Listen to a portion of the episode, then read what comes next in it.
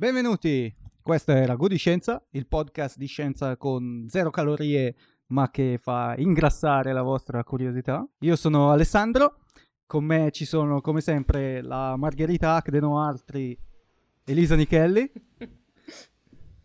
Ciao a tutti. e il sempre meraviglioso Adrian di Link to Universe Partade. Ciao ragazzi, ciao a tutti. Eh, questo è il quarto episodio, eh, però se è la vostra prima volta una brevissima spiegazione di come funziona questo podcast. Ogni settimana a turno uno di noi sceglie una notizia, un evento, una storia, un aneddoto a tema scientifico, a insaputa di tutti gli altri. E totalmente impreparati da quel suggerimento partiamo, ci lanciamo in eh, voli pindarici, spiegazioni raffazzonate, tangenti varie, cercando di esplorare tutti gli argomenti che saltano fuori e di alla fine eh, tiriamo fuori più o meno, di solito, a volte, un argomento o un discorso coerente che riassuma la puntata con un titolo che voi adesso potete già vedere, ma noi non sappiamo ancora. Oggi la scelta del il là ce lo dà Adrian, per cui Adrian, che cosa ci hai preparato per questa settimana? Eccoci, allora, la nostra storia questa settimana inizia a largo delle coste della Spagna nel eh, 1918, nei ulti- nelle ultime settimane eh, del primo conflitto mondiale. E un, eh, una nave militare inglese che stava passando vicino alla Spagna eh, in quel momento vede a un certo punto, era notte, e i marinai vedono a un certo punto qualcosa di molto brillante uscire dall'acqua piano piano, muoversi, come una, una cosa cilindrica che si continuava a muovere vicino a loro.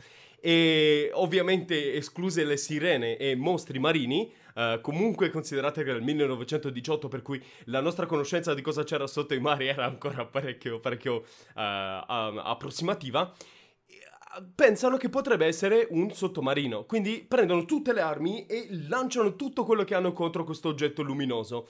E indovinate? Era davvero un sottomarino tedesco. Sono riusciti a farlo fuori. Oh, wow. E sono riusciti a farlo fuori grazie al plankton bioluminescente. Che è stato praticamente svegliato e annoiato dalla presenza di questo sottomarino. ehm, e quindi sono riusciti a vederlo in anticipo. Quelli nel sottomarino erano convinti di non essere possibili, già da, impossibili da beccare. E quindi eh, niente, ci hanno rimesso le piume. eh, in questo caso, beh, non so se i sottomarini hanno le piume, ma ci hanno rimesso comunque le, le- Le le pinne. pinne. Fatto sta che da allora, per un botto di tempo, i militari, da, sia da tutte le potenze del mondo, eh, hanno continuato a cercare disperatamente di usare questo effetto di bioluminescenza per anticipare il- mo- i movimenti dei sottomarini. Tanto per darvi un'idea, eh, pochi anni dopo, nei anni 40, eh, un eh, gruppo di militari americani ha incaricato il eh, gruppo di scienziati che stava lavorando per la NOAA sui programmi di bioluminescenza eh, con un sacco di soldi a fare ricerche su bioluminescenza. Senza dirgli niente quindi deve essere stato un momento molto divertente per eh, i biologi marini che improvvisamente si sono visti arrivare i militari con un sacco di soldi dicendo ma non sarebbe carino se voi faceste delle ricerche su animali bioluminescenti? E, e niente è partito la, la cosa buffa è che fino a quel punto ehm, i soldi erano pochi e le domande riguardo a come funzionano gli oceani, come funziona la vita in generale, co- cos'è tutto questo, era ancora... cioè, noi siamo abituati a ragionare con eh, eh, domande particolari, invece ancora molte delle grandi domande erano ancora da rispondere. Per cui sulla lista delle priorità, la parte di come funzionano gli animali bioluminescenti erano molto molto in basso rispetto ad altre grandi domande che ancora non, non conoscevamo la risposta. Quindi eh, semplicemente nessuno aveva avuto soldi per occuparsi di qualcosa che era così marginale. Sono arrivati i soldi eh, e questa la stessa cosa è successa sia da parte dell'Unione Sovietica che gli americani e in parte gli europei. Per molto fast forward, molto rapidamente, vi sto tralasciando un sacco di piccole cose divertenti, ma tanto comunque importante è il succo.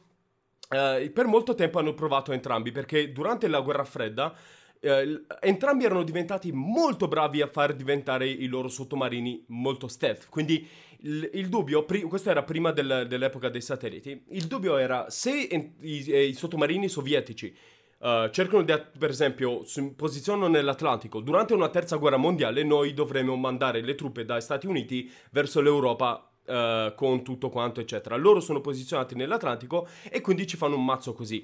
Entrambi siamo diventati bravi a nasconderci, però nessuno dei due è diventato particolarmente bravo a trovare sottomarini. Quindi cerchiamo di immaginarci i modi più assurdi in cui potremmo essere trovati noi, vediamo di prenderli in considerazione anche quelli. Quindi hanno creato intere mappe su come si muove il plankton, su che cosa fa, quali sono tutti gli organismi bioluminescenti. Hanno lanciato intere missioni che dovevano stare lì con strumenti di scienziati tutta la notte per vedere eh, per, se potevano misurare con precisione uh, la luminosità del, del plankton bioluminescente un sacco di soldi sono andati poi a singhiozzo perché periodicamente i risultati erano zero e quindi si disperavano e dicevano vabbè non funziona lasciamo perdere tutto. Dopo qualche anno arrivava un altro generale con di nuovo ambizioni e dicendo grazie ai nuovi progressi tecnologici che effettivamente c'erano alla velocità della luce magari ora ci riusciamo. E questa cosa è continuata fino a poco fa perché l'ultimo grande è finito nel 2007 e ancora Niente, non, è, non, ha funzionato mai perché nonostante interi satelliti dedicati a misurare la luminosità del plankton, interi studi fatti um, a, da entrambe le parti perché alla fine della seconda guerra mondiale, alla fine della guerra fredda, scusate, um, per esempio sono arrivati britannici e americani con una spedizione del, dei, dei, servizi segreti a casa di un povero biologo che non sapeva niente di tutto questo e viveva in Crimea per conto suo e stava analizzando quello che secondo lui era tipo, la cosa più noiosa del mondo. Erano solo le, uh, le, i dati generici misurati da missioni durante la guerra fredda da parte di um, navi militari. Quindi tutte le navi militari che andavano a zigzag per il mondo da parte dei sovietici avevano fatto tutta una serie di rilevazioni generiche e lui cercava di vedere se tra tutte queste c'era materiale utile. E sono arrivati soviet- uh, americani e europei a dirgli: Senti, non vorresti lavorare per noi? E questo ha creato una specie di conflitto perché quando i sovietici hanno visto, insomma, i russi hanno visto che gli americani volevano rubare tutti i dati, rubare, che poi erano pubblici, però volevano usarli, sono partiti in quinta dicendo: Metti che trovano qualcosa prima di noi. E quindi hanno iniziato a finanziare subito a ruota uh, interi studi sulla bioluminescenza e sono ripartiti uh, per, per una decina di anni senza risultati, perché purtroppo di fondo era quasi era difficile distinguere una balena che smuoveva per esempio il plankton da un sottomarino. Uh, anche se l'idea poteva essere carina, uh, non c'era nessun modo che hanno trovato per misurare una luce così piccola dallo spazio o comunque abbastanza rotte e nessuno aveva ancora capito neanche come funzionava e questo è ancora un problema perché non ci sono ancora dati che prevedono modelli che possono prevedere esattamente come si sposterà il plankton, dove e mm, in, in generale come si funzionerà questo effetto di bioluminescenza a netto, quindi diciamo Uh, solo quello uh, fatto da uh, cose che non dovrebbero essere lì, quindi sottomarine, eccetera, sì. non cose generiche. Quindi, il eh, segnale dal fondo e distinguere il segnale. Esatto, esatto, il rumore rispetto al rumore generico. Um, e quindi niente, la, la, la, l'argomento che volevo proporre è questo. G- generalmente cose che hanno a che vedere con esperimenti molto ambiziosi fatti da militari uh, che hanno avuto più o meno successo o comunque... I militari erano molto più entusiasti di quanto poi dopo avevano scientificamente ragione di esserlo. Wow. Elisa, idee? L- lui mi ha rubato una cosa biologica. Eh, infatti... speravo, speravo che ti innescasse. No, in realtà mentre tu parlavi, Adrian, mi veniva in mente che ehm, la, il finanziamento delle...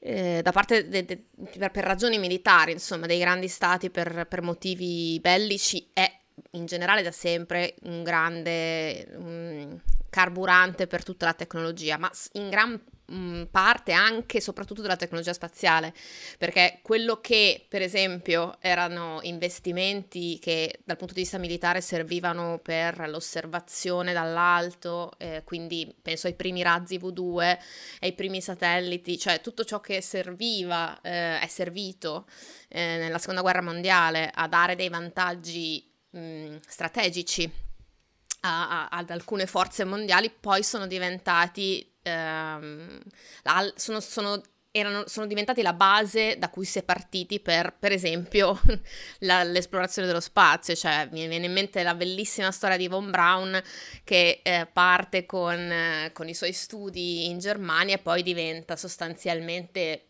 ancora ad oggi credo il più grande, ehm, uno dei fondatori, fondatore della storia del, dell'esplorazione spaziale, eh, che, che, poi si è spostato negli Stati Uniti per, per, fare gran parte di quello che ha fatto la NASA nei, nei primi, primi, due decenni della sua attività, ecco.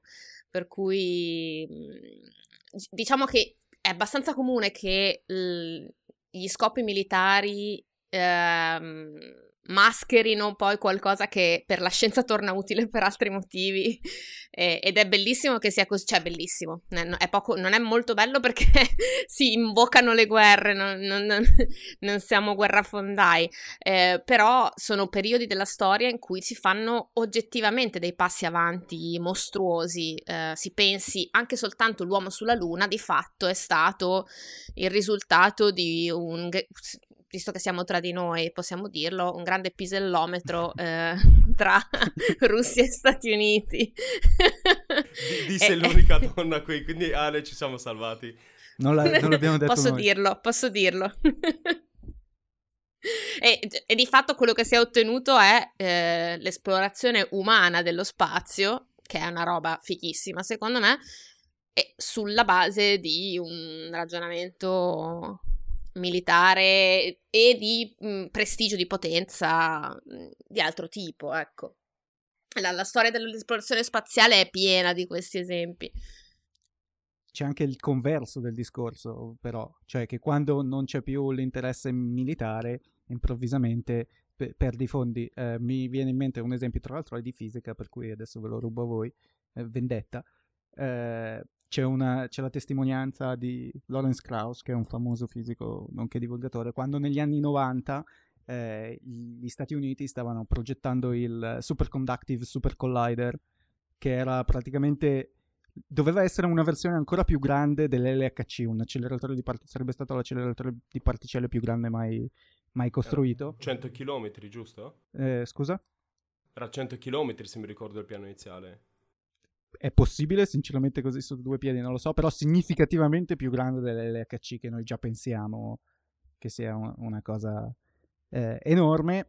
E una volta caduto il muro di Berlino e arrivati al congresso americano a chiedere i finanziamenti, eh, sono improvvisamente scomparsi perché non, non, quando gli è stato chiesto ma questo che applicazioni ha e non c'era più la gara di pisellometro, come dice Elisa, con eh, l'Unione Sovietica, che comunque con la fisica è sempre stata in competizione con gli Stati Uniti, si è arrivati fino alla fase eh, del progetto, nel senso qualcuno aveva disegnato, eh, ma i fondi poi non sono mai arrivati, proprio perché non c'era più questa corsa alle armi sia letterale che metaforica con l'Unione Sovietica.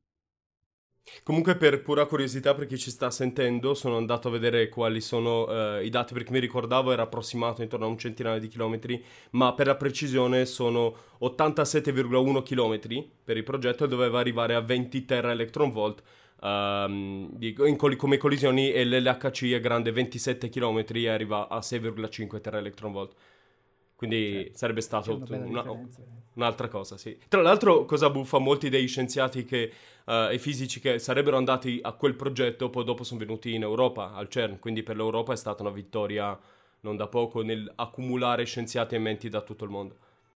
Esempio completamente diverso, per tornare a, allo spunto iniziale, di ricerca che fondamentalmente è bellica e non ci pensiamo perché c'è tutto il mito intorno, è Fleming la penicillina.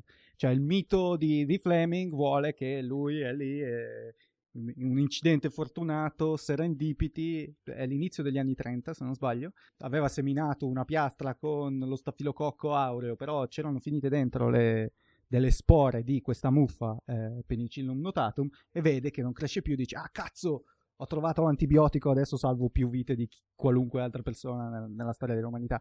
In realtà non è per niente andata così, anche se questa è la storia, perché sì, è vero, Fleming ha avuto l'intuizione geniale di notare questa anomalia e farsi due domande e dice, oh, ma però è strano cosa sta succedendo.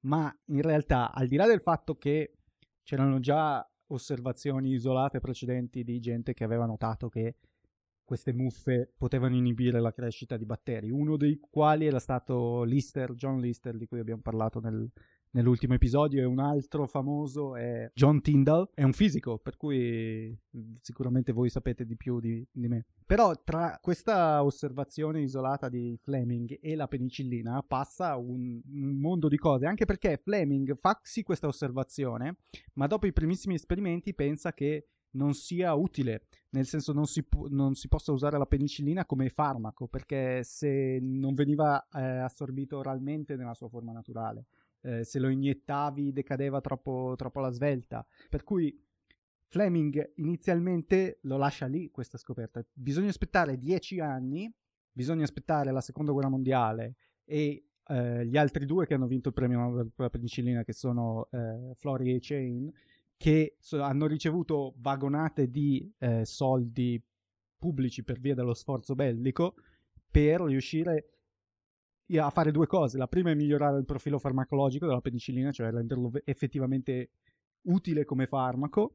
E la seconda cosa era scalare la produzione, cioè nessuno aveva mai ricavato dei prodotti biologici su una scala abbastanza grande per sfamare, tra virgolette, le necessità di un, di un esercito. Questa cosa qua poi viene ignorata quando si fa la storia di Fleming, grande scienziato la fortuna aiuta gli audaci, lui serendipiti scopre le cose importanti per sbaglio, però in realtà c'è una lunghissima storia di sgobboni che hanno fatto dei lavori meno divertenti, meno interessanti, meno mitologizzabili, che però si sono accumulati e hanno reso la penicillina quello che è. Per cui sì, la, la serendipity conta, ma ci sono anche voluti un sacco di soldi da, dalle ricerca militare per tirare fuori la penicillina, che è assurdo, se, se vogliamo. La, una delle cose che ha salvato più vite nella storia dell'umanità è stata finanziata da uno sforzo bellico. Ci sarebbe anche Fritz Haber che forse è peggio, ma lasciamo, lo lascio per un'altra volta. Diciamo che è una storia che funziona molto ra- da raccontare, quella che eh, un uomo fa una grande scoperta in un modo assolutamente eh, randomico e mh, mm, così frutto di fortuna. Eh, mentre tu dicevi, sì, in realtà c'è stato un sacco di gente che ci ha sgobbato dietro, eh, appunto, mi viene in mente che ah, lo stesso Von Braun di cui parlavamo prima, o comunque in generale tutte le eh, grandi, mh, mm, grandi programmi di esplorazione spaziale, grandi progetti eh, da terra o dallo spazio che, legati alla, alla fisica, all'astronomia, hanno dietro veramente un numero di persone enormi e mentre poi voi parlavate di tutte queste cose, pensavo a quanto ormai eh, siamo abituati, no? noi che facciamo nel nostro piccolo comunicazione, cerchiamo di far passare il concetto di quanto è importante investire in questi grandi progetti che richiedono, essendo di dimensioni mastodontiche, veramente mh, quantità di soldi enormi. Eh, convincendo gli stati a spendere eh, de- de- del proprio budget mh, fa abbastanza riflettere che poi gro- gra- i grandi sprint invece, le grandi commesse arrivano molto più facilmente se la cosa viene venduta bene, tra virgolette, no? Se c'è uno scopo molto meno nobile, se vuoi, però eh, ben venduto. Eh, purtroppo nella scienza funziona anche così. Tra l'altro uh, mi veniva in mente mentre parlavi di, della, di questa relazione che ha anche necessità diverse perché poi dopo ovviamente per gli scienziati magari è più legato alla comprensione in quanto tale, poi eh, per i militari è un obiettivo che va raggiunto anche magari più rapidamente, specialmente durante un conflitto, specialmente come era durante la guerra fredda, in cui magari... Uh, o pensate al, al, progetto Manhattan, secondo me è un ottimo esempio di uh, necessità diverse tra, tra, tra, tra, come sarebbe stato un percorso, perché se il progetto Manhattan fosse stato un'impresa scientifica pura, di base, senza nessun scopo militare, militare ci avrebbe messo magari 3-4 volte tanto. Magari avrebbe prodotto molto più di così, perché il focus non era così concentrato. Avrebbero fatto in tempo magari ad accorgersene di piccole cose, uh, a fare magari un sacco di... Mentre in quel caso era solo molto velocemente far esplodere qualcosa nucleare, velo- veloce, veloce, e farlo funzionare prima della fine della guerra. E quindi, insomma, credo che da un punto di vista di all'illusione, di rapido progresso, perché hai risultati che escono velocemente, però è un focus molto più concentrato rispetto a una ricerca di base in cui magari hai più chance di, di, di trovare cose uh, e di fare progressi anche in termini di sicurezza, anche quello che c'è intorno, anche non solo nel comprendere come fare qualcosa, ma anche di comprendere il fenomeno di per sé, perché quando furono lanciate le bombe atomiche ancora i processi che lo facevano funzionare non erano del tutto chiari uh, o anche degli effetti, per cui... Anche solo il fatto che le radiazioni causavano mutazioni del DNA, il Nobel l'hanno dato a Ernest Müller l'anno dopo il bombardamento di Hiroshima e Nagasaki, cioè per, per renderci conto di quanto, oddio, si, il Nobel arriva tendenzialmente qualche anno dopo che lo sai già, però... Deve essere stata una festa un po' strana quel momento in cui gli hanno dato il Nobel. Eh, Müller era anche comunista, per cui era dovuto scappare in, in Russia dagli Stati Uniti prima dell'inizio della guerra, e, insomma è una storia un po' malata anche quella. Vai Elisa. No, eh, no, dicevo che è molto interessante questa cosa, eh, questa riflessione sul fatto che ehm, quando un progetto scientifico ha dietro dei fondi militari ha anche dei tempi molto rapidi, perché una delle cose più difficili da comunicare rispetto per esempio alle missioni spaziali è proprio quanto tempo c'è dietro a una missione, per esempio mi viene in mente una storica e che ha appassionato tanta gente come Rosetta, è una missione spaziale che è terminata lo scorso anno 2016 ma che com- le, le basi sono state gettate a metà degli anni 80 del secolo scorso. Quindi per capire quanto tempo occorre da, dal momento in cui un, un, un, diciamo una missione viene cominciata a pensare, viene, viene, immaginata, progettata, realizzata e lanciata e arriva a destinazione. Questi sono i tempi naturali, diciamo. Invece quando eh, in qualche modo la, la scienza si deve piegare, adattare e mettere a servizio di un'esigenza diversa che non è la conoscenza pura e quindi non può andare con gli step diciamo abbastanza normali che poi diventano anche frenetici in quel caso nel senso che capita abbastanza spesso che le agenzie spaziali eh, o le grandi, co- mh, mm, grandi coordinamenti in- internazionali abbiano gli venga messo fretta per finire eh, un progetto prima del dovuto, però diciamo di solito vengono, vengono organizzati dei piani di lavoro un po' più naturali, un po' più a servizio della scienza e non del voglio risultato, dammi mm, numero, dammi bomba. Eh, quindi insomma eh, è, è è un, è un altro degli effetti mm, che fa un po' pensare. allora, um, no, tra l'altro mi è venuta in mente un'altra cosa divertente, però riguardo a prima, uno volevo ringraziare uh, Ale perché ha menzionato Tyndall, uh, che non viene mai ricordato perché molto del suo lavoro invece di essere di grandi scoperte scientifiche e basta, anche se ha fatto delle cose riguardo alla luce molto interessanti e come guardare la luce da diverse prospettive, um, molto del suo lavoro è in divulgazione lui ha scritto un botto di libri sulla divulgazione e sull'importanza di fare divulgazione uh, ed era tipo best friend forever con uh, Faraday. E Faraday, anche lui era appassionato, probabilmente contagiato anche dall'entusiasmo di Tyndall, dalla divulgazione. Ha fatto una serie intera di letture di come potresti spiegare tutta la fisica usando una candela, che se non conoscete sono, sono meravigliose. Um, e c'è una sala, lui ha iniziato delle lecture in cui chiamava scienziati, suoi amici, eccetera, e diceva eh, venite qui e spiegate al pubblico qui in sala qualcosa. E quella serie di lecture viene ancora continuata oggi, quindi non è mai stata interrotta, è una delle cose più belle. E, eh, secondo me se, se la, la, cercate su internet dovreste trovarle di fare delle lecture. Sono le Christmas esatto, lecture. perché in Inghilterra vanno molto più fieri della divulgazione di qui. Qui è ancora un animale un po' strano uh, e con cui intendo geograficamente l'Italia. Per chi ci sta ascoltando in un momento futuro in cui non ci sono più le nazioni. Uh, però parlando di momenti in cui c'erano le nazioni, sono molto ottimista riguardo al successo di questa serie. sì, infatti mi piace, ma in generale sei ottimista anche rispetto alla politica, il fatto che ne, non esistano più le sì. nazioni. No, no, ma no, magari, magari, non ci saranno le, le, nazioni per motivi molto pessimistici, quindi ci, ci, sarà più no, molto Fallout 3. Se siete in un mondo esatto. post-apocalittico e ci state sentendo. Però parlando di apocalisse, uh, durante la seconda guerra mondiale i sovietici provarono un sacco di, pro- di, di, di tipi di tecnologie da da, da, da poter usare contro uh, l'invasione dei, sovie- dei tedeschi. Una di queste idee era di mettere delle ali ai uh, carri armati Antonov.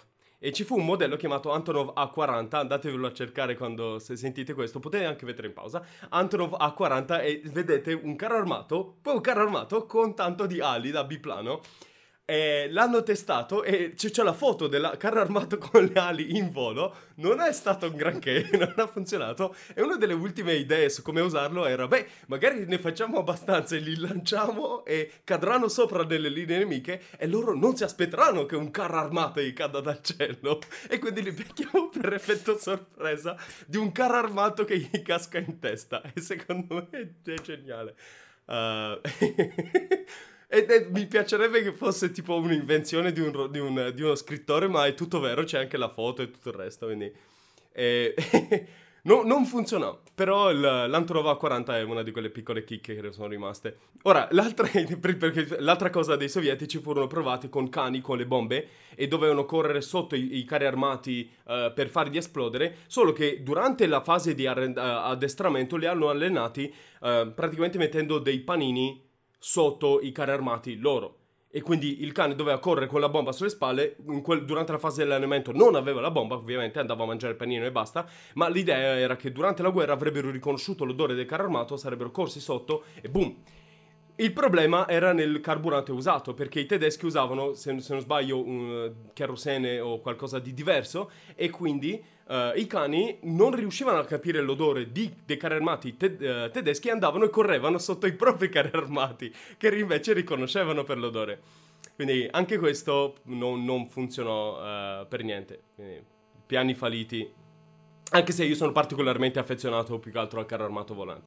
Ho visto anche. Ci... Non è una cosa che si sono inventati gli americani. Oddio, non lo so se è una cosa che si sono inventati gli americani o meno perché so che ci sono illustrazioni, ho visto delle illustrazioni medievali di cani e gatti con le bombe attaccate. Poi che siano mai stati usati, sai perché sai fidarsi delle, dei bestiari medievali è sempre un po' complicato, però ho visto gatti e cani razzo disegnati, per cui Povera Carla. Una tradizione a quanto pare. Hashtag povera Carla, sempre comunque. Che per chi non lo sa è il meraviglioso cane di Elisa. Anzi, la cana. Autore di almeno metà dei suoi articoli. No, diciamo 95% dei miei articoli. Il Ghost Rider. Ghost Rider, right. neanche Writer. Rider. Sì, Ghost Rider era molto Quando nessuno la guarda, lei si toglie la pelliccia in realtà è uno scheletro fiammeggiante e va la notte per Roma in periferia.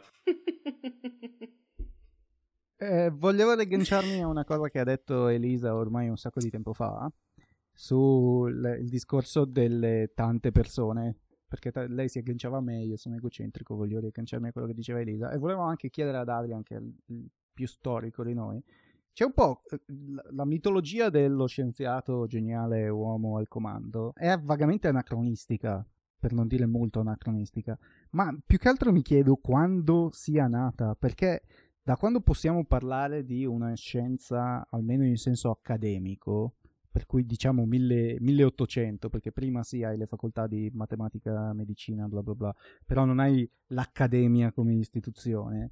È raro che hai una persona che lavora su un... Forse un, gli ultimi sono nel, nel 1800 Darwin, Wallace, i, i, signorotti naturalisti che lo, che lo, fanno così, non lo so. Tu cosa dici Adrian? Di questa, da dove nasce questa idea del singolo genio al comando? Sì, è, ehm, è, è, complicato perché non è legato a una singola cosa, ma eh, lo vedi attraverso uh, tutti gli ambiti in, che vengono cambiati nella percezione dai media, dai mass media. Per, per esempio, uh, pensa non solo ai scienziati, ma anche agli attori. Uh, le prime star di Hollywood, ai grandi politici o comunque in generale i, a grandi autori lo stesso, hai tutta una serie di figure leggendarie che all, all'epoca erano diventate dei divi uh, enormi perché la stampa era molto concentrata su grandi notizie che speravano potessero piacere al pubblico.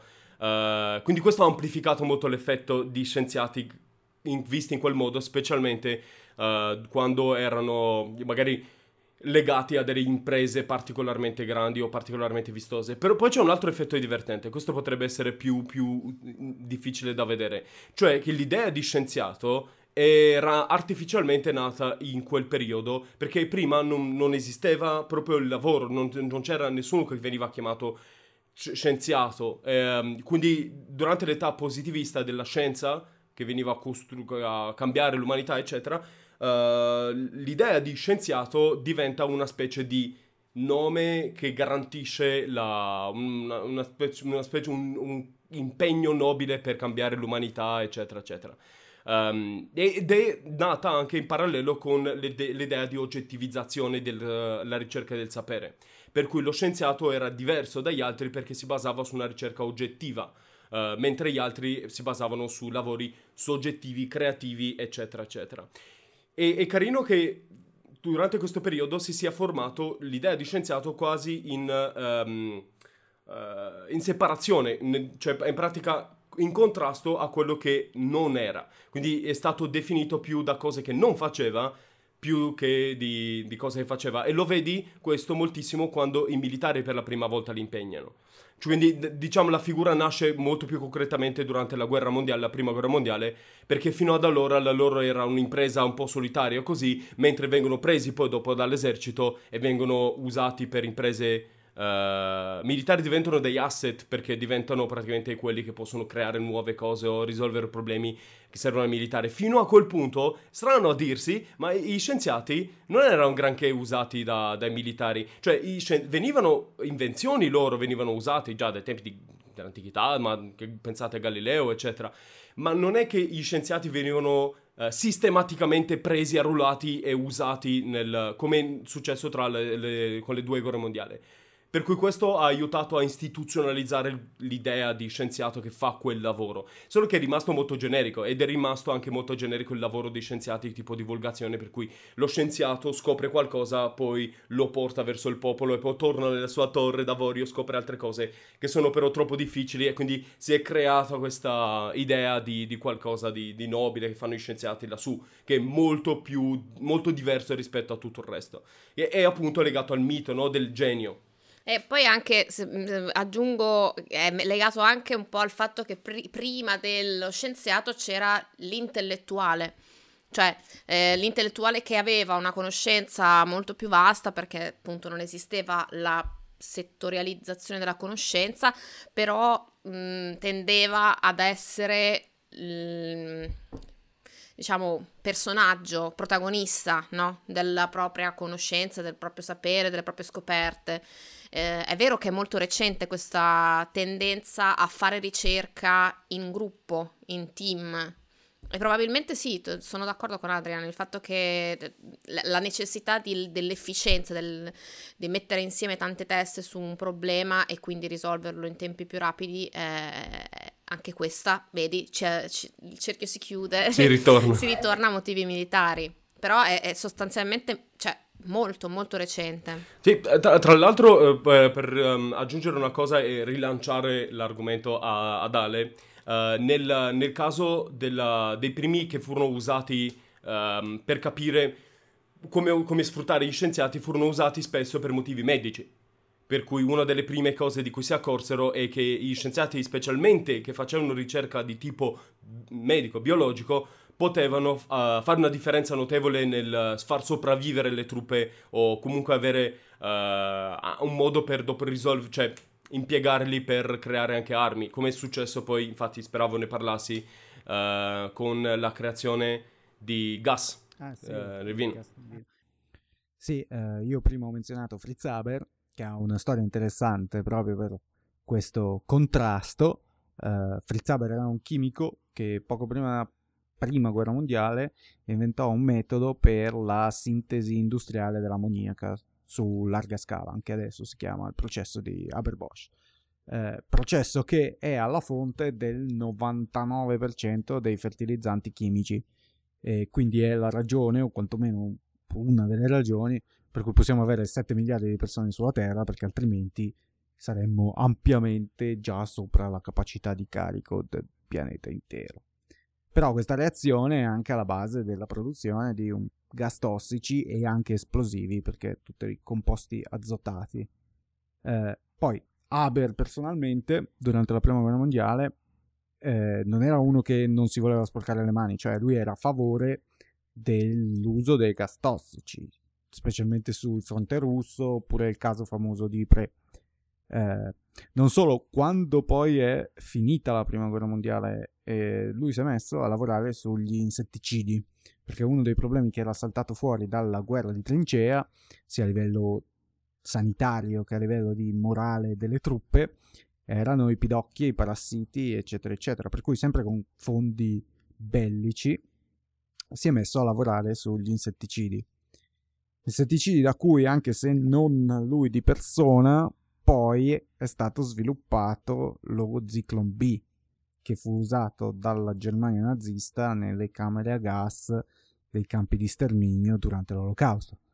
E poi Haber stesso era pure ebreo ed è scappato dalla Germania prima del, del regime nazista, durante la seconda mondiale, guerra mondiale, vabbè, era, era già morto, ma comunque resta che è una delle persone che contemporaneamente è responsabile di più vite salvate e più vite rubate. E anche lì è sempre stato per via del, dei finanziamenti bellici. Non so, ci saremmo arrivati in qualche modo comunque perché la storia della scienza è sempre fatta di scoperte e riscoperte, ma la sintesi dell'ammoniaca ha inventato la, la chimica moderna, se vogliamo. Cioè, la chimica esisteva già, ma la chimica su larga scala, quella che effettivamente poi ha cambiato la vita de- delle persone, quella che ha portato la, la plastica e, e, tutto il resto, eh, fertilizzanti, insetticidi, eh, la maggior parte della farmacologia viene da lì. Oddio, c'è chi ti dice non è vero, viene da, dai coloranti se vuoi andare più indietro. E sì, è vero, il porpora, la, la, ricerca disperata di trovare un modo per fare la porpora che non richiedesse tutto il lavoro di ricavarla dalle conchigline. Però in, quel, in, quella catena di eventi sicuramente si infila dentro per dritto per rovescio anche Fritz Haber.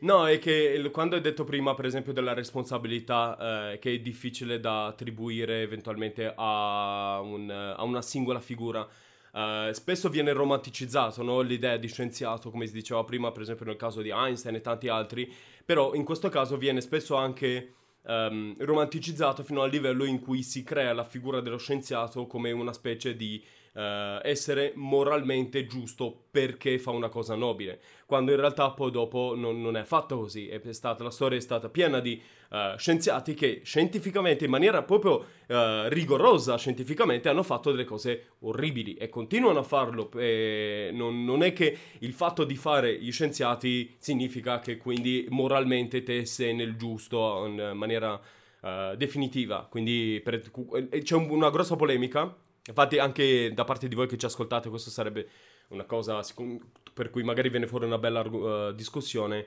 Ci sono stati molti test fatti da nazisti che, uh, di cui abbiamo i risultati, um, esperimenti crudelissimi fatti su, su, su, su pazienti ebrei, pa- pazienti, pazienti un caso perché insomma le vittime ebree, uh, e Quei risultati non sono stati usati per la ricerca perché l'idea era che non dovremmo sporcarci le mani per usare qualcosa che hanno fatto i nazisti, per cui non dovrebbe mai essere dato neanche, neanche un minimo di, um, di, diciamo, giustificazione a quei dati ottenuti in quel modo, perché sono stati ottenuti in modo troppo terribile. Dall'altra parte c'è chi dice che così almeno uh, puoi salvare, magari puoi trovare delle cose utili per salvare delle vite rendendo meno inutili le persone che comunque sono morte. Uh, e, e, la linea è sempre, sempre, sottile da questo punto di vista perché non è mai bianco e nero, è, è, è, sempre grigio. Quindi il problema è che se tu decidi di usarlo, apri una specie di scatola di Pandora insieme a quei dati, non prendi solo quei dati, prendi anche una specie di giustificazione riguardo al modo in cui sono stati ottenuti. Uh, e ed è, è sempre, sempre, incasinato, quindi volevo comunque dirlo perché per quanto noi possiamo ridere, scherzare sopra, eccetera, noi spesso in, nella nostra epoca potremmo vedere, intorno, non vedere o comunque potrebbero star succedendo cose terribili Uh, no, per cui saremo giudicati da generazioni future. Non è detto che noi abbiamo il metro giusto di per valutare tutto quanto, quindi bisognerebbe stare spesso più vigili e guardare a cosa potrebbe succedere intorno a noi. E abbiamo un esempio perché negli anni 2000 ci sono stati tanti scandali negli Stati Uniti ed è uscito un report che consiglio a tutti di leggere, molto, uh, molto bello, nel, durante il 2012-2013, che riassume il lavoro fatto sulla tortura durante l'amministrazione Bush 1 e 2 uh, sul fatto che molto del lavoro fatto sulla tortura è stato fatto da scienziati che hanno cercato di capire come poteva essere fatto in modo nuovo, quindi come si poteva torturare in modo efficace le persone. Uh, e cioè, quando vivi un momento emotivo enorme come le Torri Gemelli e quello che è successo, magari molti hanno pensato che sarebbe stata una cosa uh, a favore, combatti il cattivo, e quando il cattivo è molto facile, ben definito, magari ti viene facile. Però sono state fatte cose piuttosto brutte in nome della tortura per capire come, uh, come usarla meglio. Per cui non è una cosa che è giu- successa solo una volta nella storia, non succederà mai più e fine. Quindi... Scusate la parentesi molto cupa. E... No, argomenti argollegri ma giusti. no, no, beh, ci sta, ci sta assolutamente.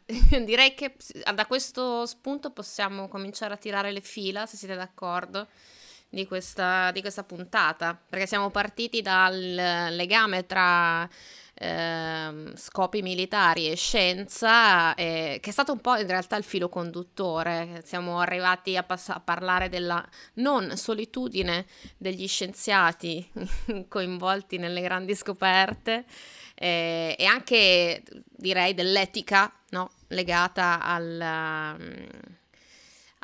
a, ciò che la scienza... Mh, fa quando si spinge uh, ai suoi limiti attuali di conoscenza. Quindi direi che questi sono i grossi filoni che abbiamo toccato. Siete d'accordo? E i carri armati volanti.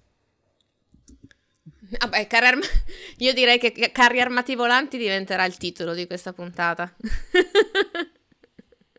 Ma ho, ho, qualcosa di allegro, molto veloce, Vai. di cui per cui finire con un po' più eh, eh, uh, spirito di Uh, imprevedibilità perché succedono cose belle quando non te le aspetti. La NRO, che è la National uh, Reconnaissance Office, che si occupa di spionaggio negli Stati Uniti, nel 2012 è arrivata a casa della, della NASA, bussando a porta, e ha detto: Senti, oh, abbiamo due telescopi più potenti di Hubble. Uh, che noi non usiamo più perché abbiamo delle roba migliori. se le volete, ve le regaliamo. Due telescopi più potenti di Hubble, pa, regalati a voi.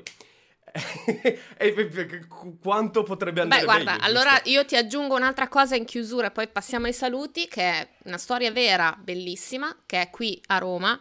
Eh, molti mi chiedono quando capita andare in visita al, all'osservatorio di Monte Porzio Catone, che è l'osservatorio di Roma, in realtà dell'Istituto Nazionale di Astrofisica, eh, se sotto la cupola c'è un telescopio. Io rispondo no, che non c'è mai stato, perché doveva arrivare, ma è stato intercettato durante la seconda guerra mondiale, appunto, eh, e quindi è stato rubato dai russi sul treno, sul convoglio che lo stava portando a Roma e finita la guerra, eh, per, dopo un po' di anni, insomma, per farsi perdonare, i russi hanno regalato uh-huh. due telescopi a, all'osservatorio di Roma che adesso nel frattempo non aveva più senso mettere sotto la cupola della, della, dell'osservatorio di Monteporzio perché l'inquinamento luminoso a Roma era già oltre il limite del diciamo, dell'osservabilità professionale, cioè per poterne fare qualcosa di scientifico, e quindi sono stati messi a campo imperatore eh, all'Aquila.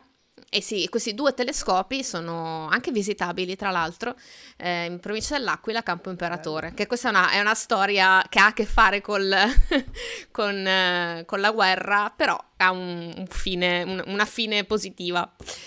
E detto questo, vi saluto, vi ringrazio per essere stati con noi in questa quarta puntata di Rago di Scienza, il podcast più succulento eh, dedicato alle vostre curiosità scientifiche. E io sono Elisa Nichelli e sono stati con me Alessandro Tavecchio. Ciao ragazzi, grazie. Trovate tutte le mie cose su prosopopea.com o pro- cercate prosopopea su tutti i social. E il grande Adrian Fartade. Ciao a tutti, come sempre su Link for Universe e ci vediamo ogni mattina. Alla prossima puntata ragazzi. Ciao ciao!